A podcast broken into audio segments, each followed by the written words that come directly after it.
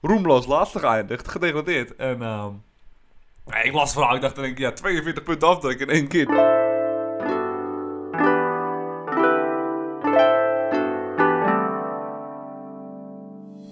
Lieve mensen, en natuurlijk eh, lieve luite- eh, luisteraars. Und lieve, lieve Leuten. Eh, alweer de één, ja, de ene laatste voetbalaflevering eh, van dit seizoen. van Fans in the Stands. En misschien nog wel veel mooier nieuws. De laatste aflevering op afstand. Want Jorrit die komt dinsdag eh, weer terug naar Nederland. Wat mogelijkheden biedt voor nog meer discussie. Maar voor nu de gebruikelijke intro. Dus ook weer met een zeer enthousiaste stem in plaats van een wat bedrukte stem ergens diep weggeduwd in een, in een gebouw van de UvA.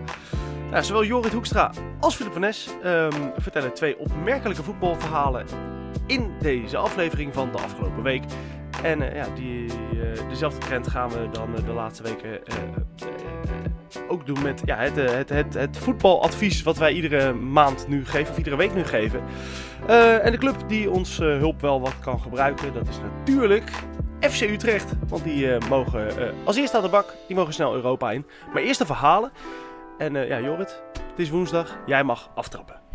Ja, Filip, dankjewel voor de introductie. Wederom, eh inderdaad voor de laatste keer op afstand. En eh, ik ga ook een beetje raar beginnen. Hoewel eerbetoon eh, natuurlijk meer jouw pakje aan zijn, Phil, wil ik er nu toch ook aan beginnen. Ik wil namelijk een ode brengen aan de legendarische keeper van Real Madrid en Spanje, Iker Casillas.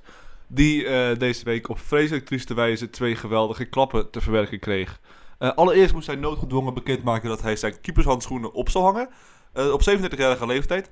Vanwege een hartaanval die hij vorige week kreeg tijdens de training. En alsof dat alleen nog niet, goed, nog niet nou ja, alles was, werd ook zijn vrouw geconstateerd met eierstokkanker. Nou ja, een hele, een hele trieste week voor de Spaans, nou ja, eh, voormalig international. Ehm, maar natuurlijk kreeg de doelman bij zijn huidige club FC Porto wel een groot afscheid. Maar ik vraag me dan af, wanneer is een afscheid voor een keeper van dit formaat eh, ja, groot genoeg? Want samen met Buffon is hij toch wel het keepersgezicht van de generatie. En natuurlijk komt dan die ene redding eh, tegen Robben naar boven in de WK-finale van 2010. Maar als we dat sentiment buiten beschouwing laten, zijn de kale cijfers misschien wel de allerbeste ooit voor een doelman. Namelijk Iker Casillas heeft 16 seizoenen voor Real Madrid gespeeld. Met vijf keer een landstitel en maar liefst drie keer een Champions League. Nou ja, als je daar eh, over nadenkt dat er nog in de afgelopen vier seizoenen nog eh, drie zijn bijgekomen. En hij al vier seizoenen weg eh, en hij al drie seizoenen weg is. Ja, dan weet je eigenlijk wel dat het gewoon heel goed is. Naast het WK is hij met Spanje ook op de voorgaande en, da en de daaropvolgende EK's, die van 2008 en 2012, eh, indruk te maken en zelfs te winnen. Waardoor hij dus tussen 2008 en 2012 alle toernooien op eh, intercontinentaal niveau en continentaal niveau had gewonnen. En op individueel is hij zelfs een speler met de meeste Champions League wedstrijden ooit. Een smet op zijn naam was natuurlijk ja, wel die vete met Mourinho, waarin hij werd beschuldigd van het lekken van de opstelling naar de media. En ook op de reservebank eh, werd gezet.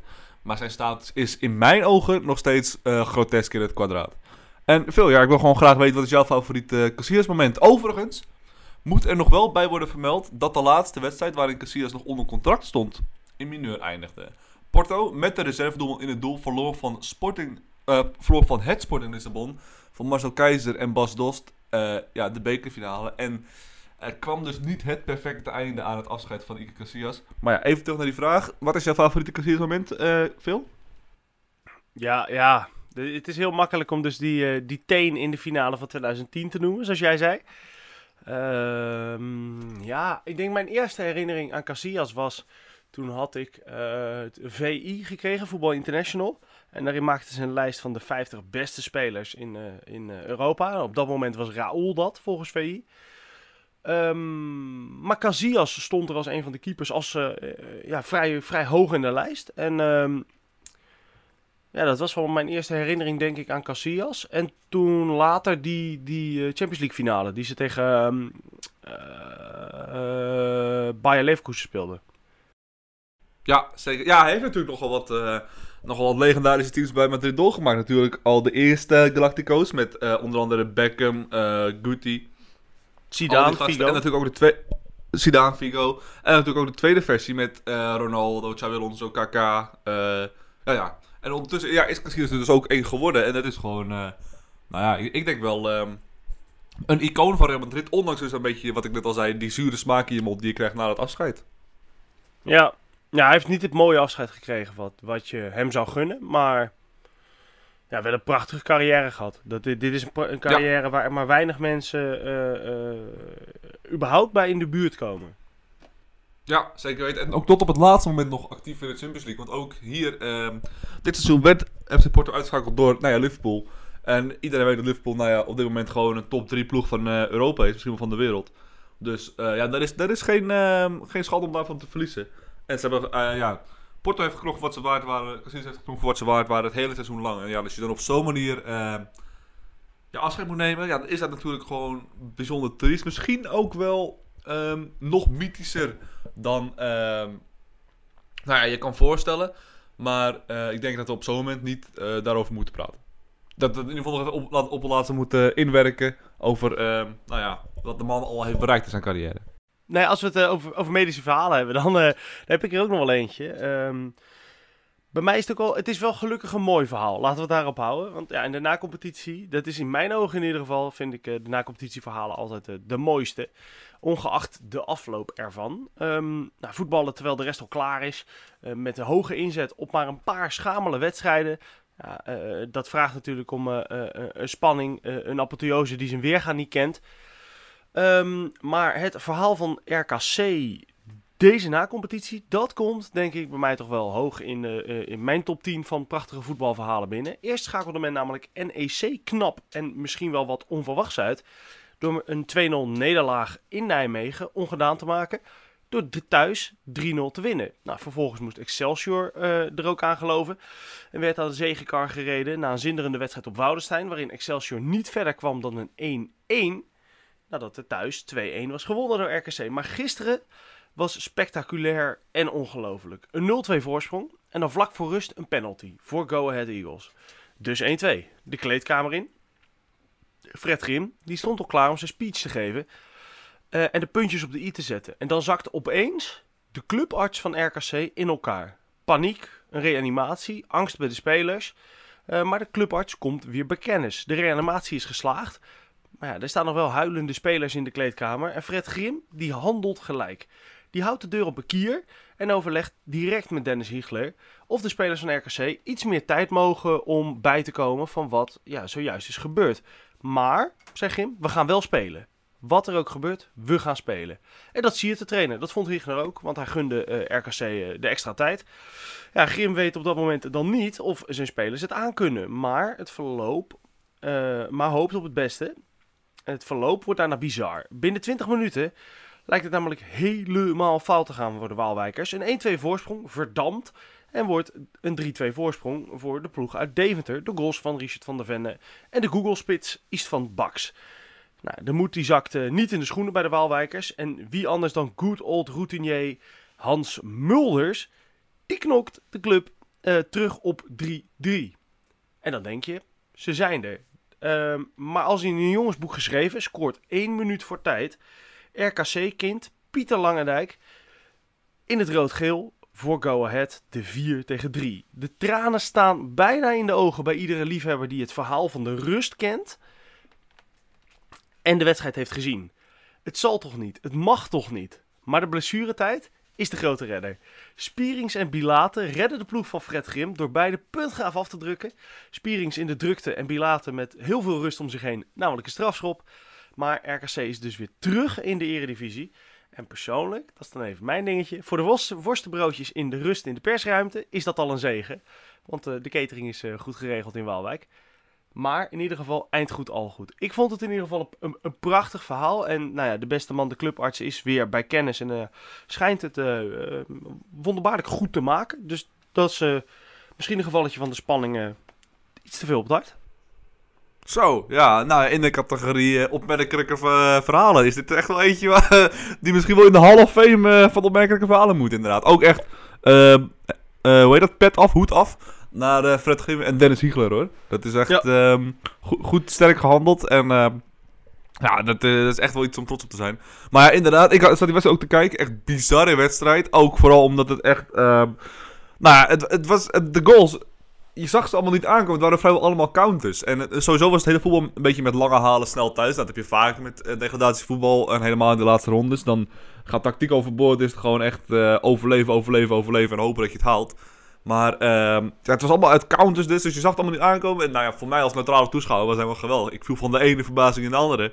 Maar echt... ehm, Echt een leuke wedstrijd. En helemaal als je dan zo'n ehm, ja, als je dan zo'n medische tragedie hoort in de rust, ja, dan denk je wel van, eh, nou ja, dan gun je het RKC ook meer. Hoewel, moet wel zeggen, ze voetballen toch op kunstgras? Oh nee, dat gaat RKC, er ook ja, nee, dat gaat eruit. eh, want ze hebben die de- 7 vanwege Frenkie de Jong. Ja. Ja, 7,5 miljoen Ja. van Frenkie. En die, eh, daarmee hebben ze gezegd, daarmee gaan we naar eh, gras. Dus een extra grasploeg erbij. Nou ja, Ehm, perfect. ja maar dat is, Go Ahead Eagles was ook op gras, dus dat maakt niet uit. eh, ja, klopt, klopt, klopt. Ehm, en dan gaat er een grasploeg met de Graafschap uit. Mm, Maar dan komt er een kunstgrasploeg met Sparta bij. Sparta wil trouwens wel naar gras gaan.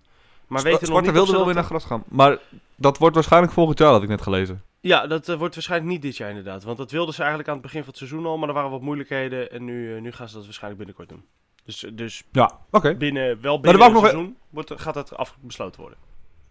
Nou ja, mooi, mooi. Goed uh, vooruitzicht. Dan wou ik nog jou vragen, wat is een Google Spits? Je zei net Google Spits, maar oh, wat Google is? Speed is van Bax. Dat is het, eh, het verhaal van East van Bax. Die is ooit naar, ik dacht Oostende gegaan. M, Dat, de, de club weet ik niet, maar in ieder geval in België. Daar had je een trainer, die zocht een spits. Die tikte in op Google spits. En die kwam op East van. Die is East van Bax gehaald. Dat is letterlijk, dat is het verhaal. Daarom is hij Google Spits. Oké, nou dat is echt een, eh, ook een leuk verhaal. Je hebt, je hebt verhalen in verhalen zitten. Dit is eh, een goeie. hele cluster. We, zou- we zouden nog jubileum-uitzendingen moeten maken dit, dit jaar. Gewoon eh, na de laatste uitzending dat we dan nog uit den oude doos. Ik heb er nog zat. Ja, nee, nou ja. In de categorie bijzondere verhalen heb ik ook een, eh, een hele opmerking. Ja, we beloven vaak opmerkelijke verhalen. En in deze uitzending zit dat quotum sowieso wel, eh, wel hoog. Maar wat er in de voetbalcompetitie van Wales is gebeurd, nou, dat is misschien nog wel bizarder dan wat jij net hebt opgenoemd. Ehm, maar voordat we beginnen, Phil. eh, wat zijn de raarste punten aftrek die voetbalclubs hebben gekregen? Wat, wat vind jij? Ik weet in 2006 kreeg de Calciopoli ploeg in de Serie A, die kregen toen, die toen met omkoping hun wedstrijden wonnen, kregen een flinke rits aftrekken. In de keukenkampioen-divisie, ja, gebeurt dat regelmatig. Dat een team de financiële boekhouding niet op orde heeft en dan wat punten minder in krijgt. Maar heb jij nog voorbeelden van, van ploegen die, ehm, nou ja, bijzondere punten in hebben gekregen? Eh, ja, ja, Twente vanwege de boekhouding. Dat was natuurlijk bizar, omdat dat was nog, volgens mij nog nooit gebeurd in de Eredivisie. Eh, dus dat. Eh, ja, ja, verder. Ja, in het amateurvoetbal heb je rare verhalen gehad. Ploegen die eh, een heel team opstelden, maar die stonden allemaal niet ingeschreven bij de KVB. Dus kreeg Nee, de ploeg nou, in plaats van de drie winstpunten, vijf verliespunten. Zo'n verhaal hebben we nu dus ook. Eh, Bangor City FC, voor de voetbalpuristen natuurlijk bekend als de amateurclub uit Wales. En die wist het afgelopen week wel heel bond te maken. Want door het opstellen van zes niet geregistreerde spelers in meerdere wedstrijden... en dat ze daar bij de voetbalbond van Wales eindelijk achterkwamen... moest de club het bekopen met een puntenstraf van maar liefst, nou ja, hou je vast, 42 punten. En dat is een behoorlijke aderlating. Want met de 51 punten die ze al hadden gehaald, waren de mannen uit Bangor eigenlijk volop in de race voor een playoffs plekje om een divisie hoger te spelen. En kon er eigenlijk alvast voor volgend seizoen een team worden gebouwd. Maar met de straf van ja, 42 strafpunten komt de club echter uit op een schamele 9 puntjes. En dat betekent een positie als rode lantaarn. Ja, met 10 punten achter op nummer 15 en maar liefst 20 op de nummer 14. Degradatie is een feit gebleken, want ja, de competitie is al af. De bond kwam er een beetje laat achter, maar ja, die hebben op de, op de valreep weten ze nog, eh, nou ja, die schorsing, nou ja, die straf uit te brengen. En ja, nu is eh, Bangor City FC in plaats van gewoon een steady derde plek, gewoon, eh, ja, roemloos laatste geëindigd, gedegradeerd. En, ehm ik las verhaal, ik dacht, denk ja, 42 punten aftrekken in één keer. Dan, stel je voor, je bent een fan van die, van die club, dan ben je ook in de tribune zo van, ja, we gaan de play-offs in. Oh nee, we gaan toch de divisie lager spelen. Dat, dat zou ik dan denken. Nou, als ik heel eerlijk ben, 42 punten voor 6 niet geregistreerde spelers. Nou, dan heb ik net mijn verhaaltje met 11, waar je de min 5 voor krijgt.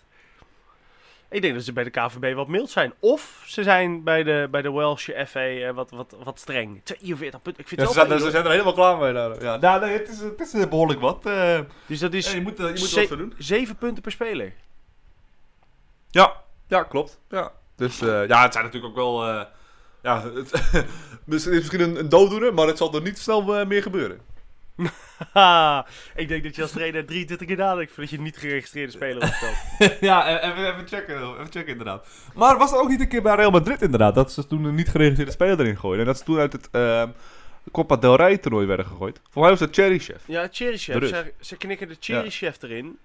Eh, maar die hadden ze in de eerste seizoenshelft hadden ze die eh, verhuurd. Of nee, die had een rode kaart staan nog van het jaar daarvoor. Dat was het. Die had nog rood staan. Ja. En eh, dat waren ze bij Real vergeten. en het hebben ze hem opgesteld. Maar PSV maar- heeft ook zoiets gehad. Die hebben Manuel da Costa ooit eens in het, eh, eh, opgesteld. Ehm, maar die bleek bij jong PSV een schorsing te hebben opgelopen. En toen hadden ze da Costa hebben ze ingebracht als wissel. En ja, dat betekende dus dat het resultaat ongedaan werd en dat ze uit de beker vlogen. Ja, nee, ja, er zijn zoveel voorbeelden van. Zo, elke keer is de consequentie toch anders. Ja, ik vind 42 punten misschien wel een beetje eh, too much. Maar ja, ja, aan de andere kant, ja, als het werkt, dan werkt het. Maar ze hebben dus die zes spelers, die waren allemaal niet geregistreerd. En die hebben ze dus meerdere wedstrijden laten spelen. Eh, ja, ja, ja, ja, ja. En er is niemand die heeft ingegrepen in de tussentijd. Nou ja, ja de, de bond, die grijpt nu in. Eh, een beetje laat dan. Ja, ja, ja het, eh, dat had al opgemerkt kunnen worden. Maar ja, weet je, het Britse, het Wales amateurvoetbal, dat eh, staat niet bekend van de reglementaire ideologie, hè? Ja, als we dan toch trouwens heel even in Wales zijn. Of in Wales. Wales? Wales. Wales zijn. Ja. Ehm eh, eh, daar had je nou ook via het bekertoernooi een van de studententeam dat zich geplaatst heeft voor Europa. Daar moest ik ook nog om lachen. Ja, klopt, inderdaad. Ja, ja, het team van, ik geloof dat het Oxford was. Die hebben, het studententeam, die hebben zo goed gepresteerd. Die mogen nu aantreden in de tweede ehm, eh, kwalificatieronde. En wat nog mooier is, omdat FC Utrecht dus een geplaatste status heeft, kunnen ze tegen FC Utrecht loten. Ja, dat zou wel goud zijn. Dat is wel mooi. Nou, Ja. als dat gebeurt, Nou ja, dan het- ga ik in het uitvak zitten. Ja, ja nee, ik, kan, ik, kan er bijna, ik kan er bijna al je geld op zetten dat ze nog gaan winnen ook. Want eh Nederlandse ploeg in Europa, dat, dat is nooit zoveel. nooit Nee, zoveel maar- soeps. Daarom gaan we zo FC Utrecht helpen. Eh, ik heb nog even een, eh, een, een ander verhaaltje. Komt ook eh, uit Europa. En dit is wederom een na-competitiesprookje. Want ja, dat, hè, ik ben daarin gewoon, ja, vind ik tof. Dus, en ditmaal is het dat van Union Berlin. Want sinds de herinnering van Duitsland speelden de Berlijners nooit op het hoogste niveau. Ze hadden zwerftochten door de Duitse liga's. Ja, dat was eigenlijk een beetje het verhaal van, van Union. Dan weer Oberliga, dan weer Regionalliga, dan weer Dritte Bundesliga. En de afgelopen jaren dan wel stabiel in de Tweede Bundesliga. Ehm, maar dan hadden ze nog één heel mooi lichtpuntje, namelijk in eh, 2001. Toen stonden ze opeens als Regionalliga club in de DFB-pokalfinale. En bereikten ze dus Europees voetbal. Ehm, nou ja, de club die kende een opmars. ehm, maar ook wel aardig wat problemen. Maar dat had altijd de fans waar het op kon bouwen. In 2005 leek de club namelijk nagenoeg failliet. Maar de supporters die haalden collectief anderhalf miljoen euro op. En redden zo eigenhandig de club. Nou, in 2008 weer een probleem. Het oude stadion werd afgekeurd. Nou, dat was een gigaprobleem. Want dan heb je nergens om je wedstrijden te spelen. Althans, dat zou je zeggen bij een normale club. Maar niet bij de cultclub Union Berlin. Daar staan gewoon 2300 man op om de boel op te knappen, te verbouwen en aan de eisen te voldoen van de, eh, eh, van de DFB. Nou ja, Eh, op kerstdag hebben ze ook nog een, eh, eh, een prachtige traditie opgebouwd. Want dan vieren ze kerst in stadion An der Alten Försterei om Stille Nacht te zingen. Dan gaan ze gewoon allemaal daarheen en dan gaan ze in het stadion zitten en dan gaan ze met z'n allen met een kerstmutsje op en een lampje Stille Nacht, Heilige Nacht zingen. Maar dan in Duits. Ehm, nou, die, die supporters die zijn nu eindelijk terugbetaald. In de play-off eh, om ja, het Bundesliga-schap speelden ze op bezoek tegen VfB Stuttgart met 2-2 gelijk. En een paar dagen later in Berlijn, de voorzitter zat nog op de wc tijdens het laatste fluitsignaal omdat hij de stress niet aankon, ehm, werd het 0-0. En dat betekende dus dat eh, Union Berlin promoveerde. En om maar eens een zinnetje te jatten van een Nederlandse promovendus. Bij wat ook mogen gebeuren, de fans van Union die staan klaar voor het Bundesliga-avontuur van hun club. Zo. Ja. Maar is dit, is dit dan de, de club van Berlijn? En is Hertha dan een beetje gewoon, nou ja, de, ja, niet de club van Berlijn?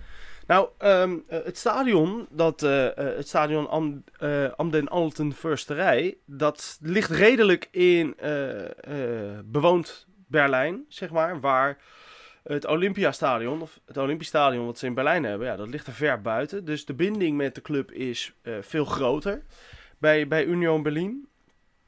En ja, wat je daar heel erg hebt, is een soort eh, cultstatus eh, voor clubs. En dat is, dat is voor die clubs in Duitsland af en toe wel belangrijk. Want je hebt bijvoorbeeld HSV. Nou ja, HSV is dan voor... Dat is ook wel redelijk een cultclub overigens. Maar dan heb je bijvoorbeeld eh St. Pauli daar zitten.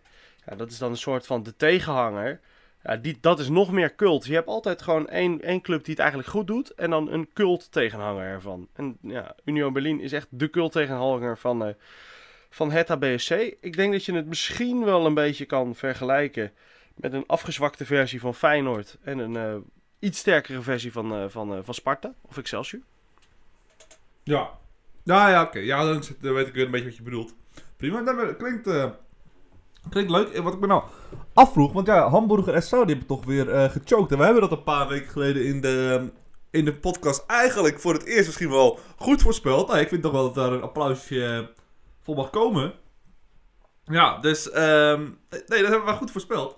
Dus eh, we, we, we, we hadden al verwacht dat ze niet zouden halen. En nou, toen stonden ze nog eh, op pole position eigenlijk om voor directe promotie te strijden. Uiteindelijk hebben ze het niet gehaald. Maar ik ben wel benieuwd wat er nu gaat gebeuren met, eh, nou ja, toch wel de groot... Want dat Bundesliga geld, dat stopt ook een keer met stromen. Hetzelfde met Sunderland in Engeland. Die hebben het ook niet gehaald in de League One. En ja, die, dit zijn toch wel die grote clubs die nu een beetje in problemen komen.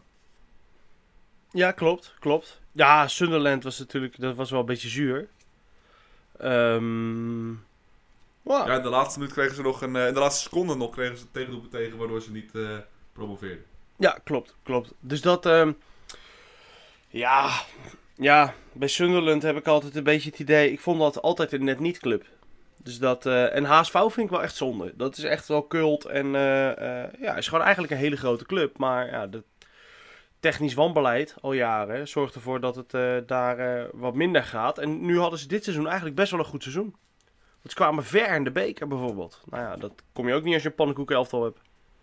Ja, maar heeft dat uiteindelijk de kop gekost? Zeg maar, en ver komen in de week en verder in de competitie en uiteindelijk allebei net niks.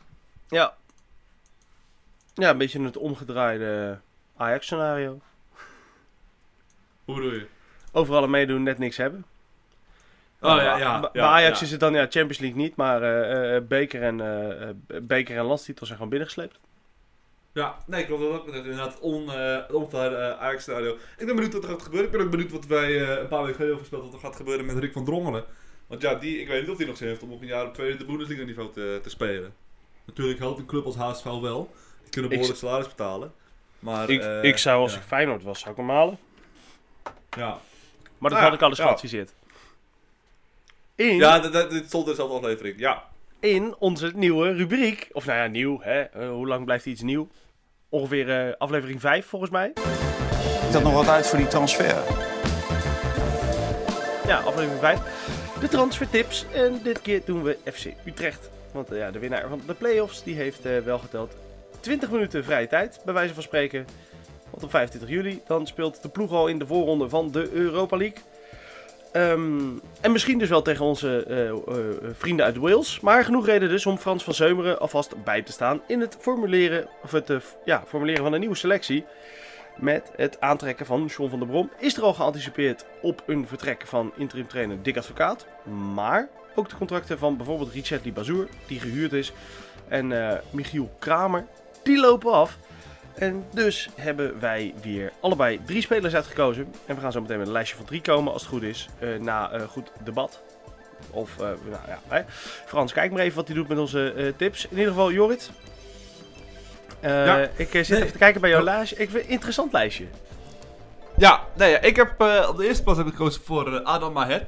Het is natuurlijk geen geheim dat eh John van der Brom en Joris van Overheem, die nu bij FC Utrecht voetbalt, elkaar niet gaan uitnodigen op elkaars verjaardagen. De laatste vertrok namelijk bij AZ dankzij een ruzie met Van der Brom. En nu in de media is wel een charme-offensief aan de gang.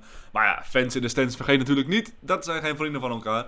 Daarom mis je eh, wat creativiteit als je Joris van Overheem eh, inlevert. En ik zie dat... ehm, Zie ik dan een complottheorie of is het dan heel toevallig dat Adam Maher eh, bevriend met Van der Brom, zijn aflopende contract bij AZ niet verlengd heeft en dus transfervrij kan worden opgehaald. Biedt ook nog de nodige creativiteit.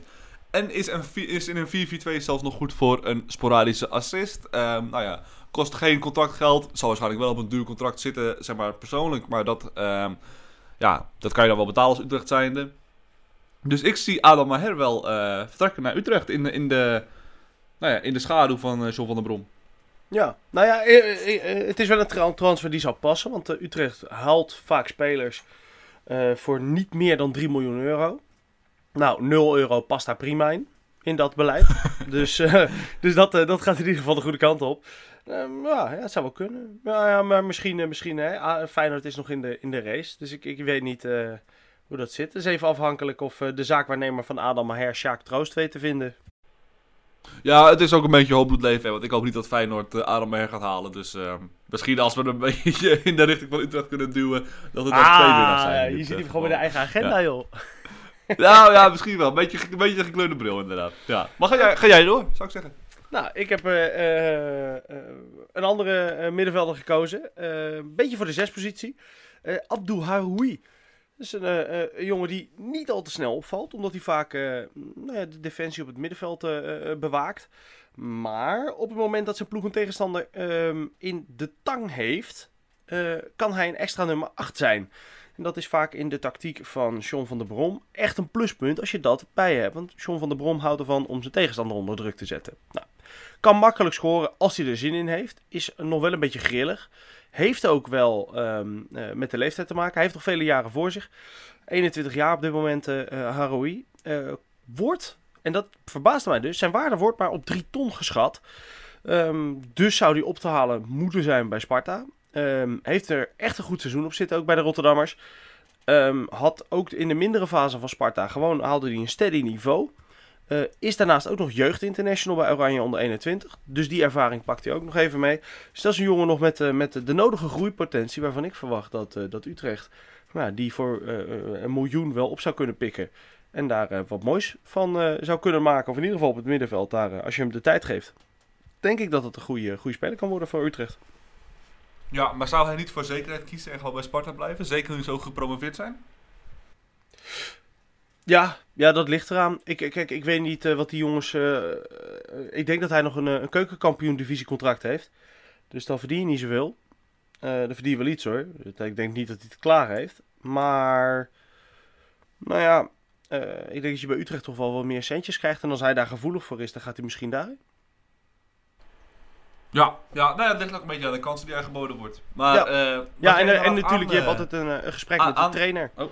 Dus als Van der Brom aangeeft, ik, ik haal jou echt voor de basis en je krijgt minimaal 10 wedstrijden de kans, ja, dan ben je gek als je het niet doet. Nou ja, ik haal je voor de basis. Je krijgt 10 wedstrijden. De kansen nog wel een beetje verschil tussen. Maar ik snap wat je bedoelt. Ik snap wat je Ja, bedoelt. nee, ja, maar, nee, ja, Ja. maar dat is wel vaak een voorwaarde die wordt gesteld. Kijk, ze kunnen natuurlijk zeggen, ik haal je voor de basis, maar dat betekent niet dat je 34 wedstrijden als krant kan voetballen. Dus je krijgt sowieso Nee, de eerste ja. 10 wedstrijden, daar word je op afgerekend. Ja, oké, daar heb je gelijk. Nou ja, wat jij al aanhaalde, een defensieve middenvelder is wel nodig. Eh, zeker ook nu recently Bazoer zijn huurcontract bij FC Utrecht eh, afloopt. Dus raad ik graag aan eh ja, Renato Tapia. Want het is namelijk niet waarschijnlijk dat Bazoer eh, definitief zal worden overgehengeld naar FC Utrecht. Want zoveel indruk wist hij in de beginfase niet te, eh, te maken. En hoewel gezegd moet worden dat het de laatste maanden heel goed gaat, is hij ook nog duur. Ehm, ja, wil, heeft hij zelf nogal de neiging om heel snel ergens anders heen te willen.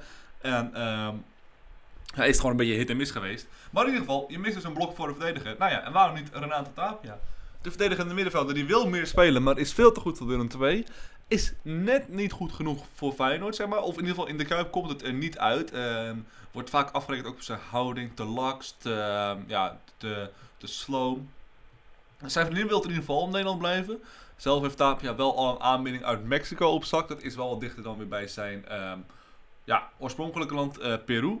Maar ja, reden genoeg voor FC Utrecht om het in ieder geval snel te proberen. En misschien werkt Feyenoord wel mee. Ja, Tapia heeft, hij heeft altijd wel goed zijn best gedaan, maar ja, het kwam er gewoon nooit helemaal uit. Eh, maar ik denk in een, ja, nogmaals, in een 4-4-2 met eh John van der Brom als trainer, zou dit misschien wel het ideale blok zijn voor de verdediging. Die gewoon alvast even de eerste aanvallers afschermt. En ook nog eh, ja, het spel met een goede paas snel van kant kan veranderen. Ja, ik vind Tapia een interessante gedachte. Die, eh, ja, daar kan, ik me, daar kan ik me ook wel in vinden. Ik denk dat de Ta- Tapia is echt een, een, een resultaat nu speler. En ik denk dat Utrecht Ja, die wel en dat is- heeft. Ja, iets wat FC Utrecht dus nodig moet hebben. Ja, zeker. Want je kan je niet nog een keer natuurlijk verloven zo'n seizoenstart als, eh, nou ja, dit jaar eigenlijk. Waarin ze na, wat was het, na drie maanden op plek 10 stond of zo? Plek 12? Ja, ja zoiets. Nee, en eh, wat, je, wat je natuurlijk ook hebt bij, eh, bij, bij, bij Utrecht. Ze zullen niet weer zo'n debacle mee willen maken als toen tegen Dudelange. Nee, daarom dat je er gewoon... Nou ja, dat zou, dat zou misschien dus wel tegen kunnen tegen de boys van Oxford. Maar ehm, Ja, ja.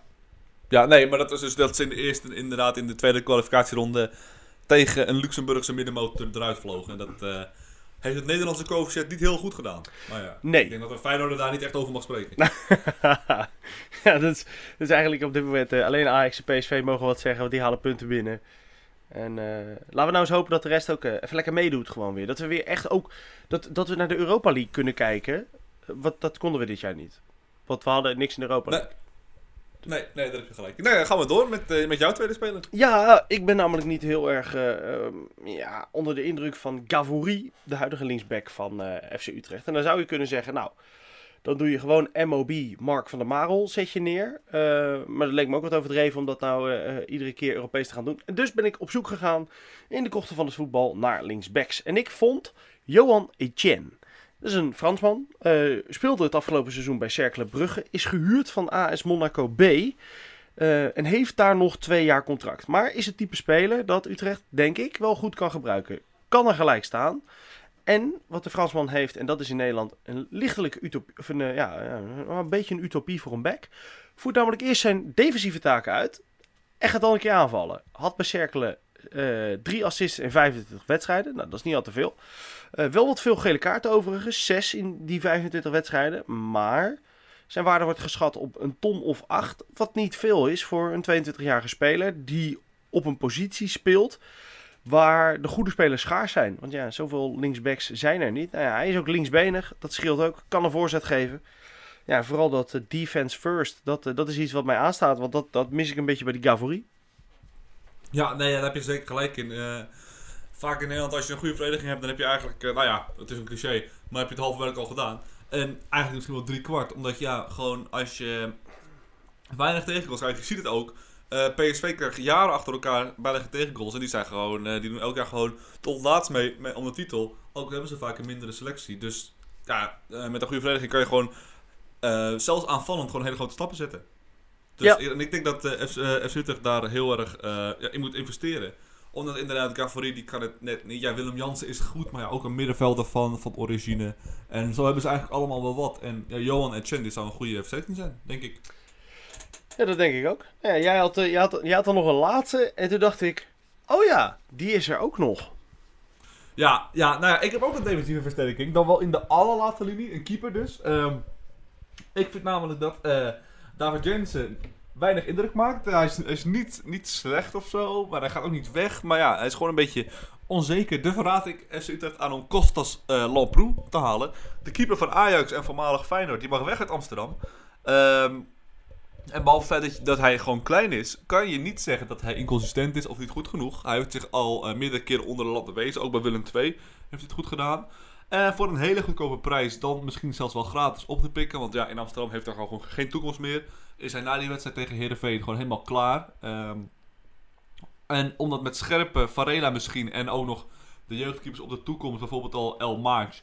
eh, ja, die hebben gewoon genoeg talenten klaarstaan. Eh Onana is er ook nog natuurlijk. Dus ja, die hebben helemaal geen Lamproe nodig. Het enige nadeel, ja, hoe ga je aan de Bunningside uitleggen dat je de outkeeper van Feyenoord en Ajax onder de lat in Utrecht hebt staan? Maar voor de rest, ja, ik zou zeggen, haal hem gewoon lekker op. Zeker als hij minder dan een miljoen moet kosten, misschien minder dan 500.000 euro wel. En eh posteer hem lekker onder de lat voor eh, de nodige ervaring, de nodige defensieve zekerheid. Hij spreekt ook gewoon Nederlands, ondanks dat het een Griek is. Dus ehm, ja, ik zou zeggen, haal hem gewoon lekker op en eh, probeer het lekker uit.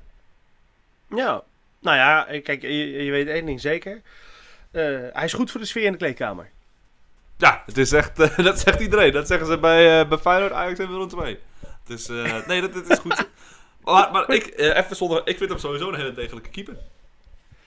Ja, hij is wel degelijk, maar je hebt wel, zeg maar, ik heb wel altijd het gevoel, hij komt lengte, wel echt lengte tekort. En daardoor ziet het er soms heel koddig uit als hij naar de hoek gaat.